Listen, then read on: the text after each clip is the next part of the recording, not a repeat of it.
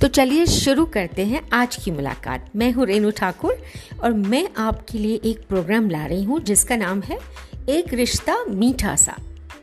जी हाँ रिश्ते जो बहुत ज़रूरी होते हैं हमारे लिए, उसके आने के लिए और उसके जाने के लिए। मन इंतज़ार करता है, रिश्ता क्या होता है, रिश्ते क्यों होते हैं, रिश्ते किस चीज़ पर टिके होते हैं और रिश्ते टूट क्यों जाते हैं।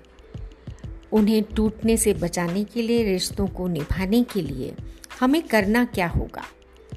और कब चले जाना ठीक रहता है और कब रिश्तों पर काम करना ठीक रहता है? तो इंतज़ार कीजिए मेरे आने वाली सीरीज़ का। एक रिश्ता मीठा सा। बहुत जल्द आपके साथ रेणु ठाकुर।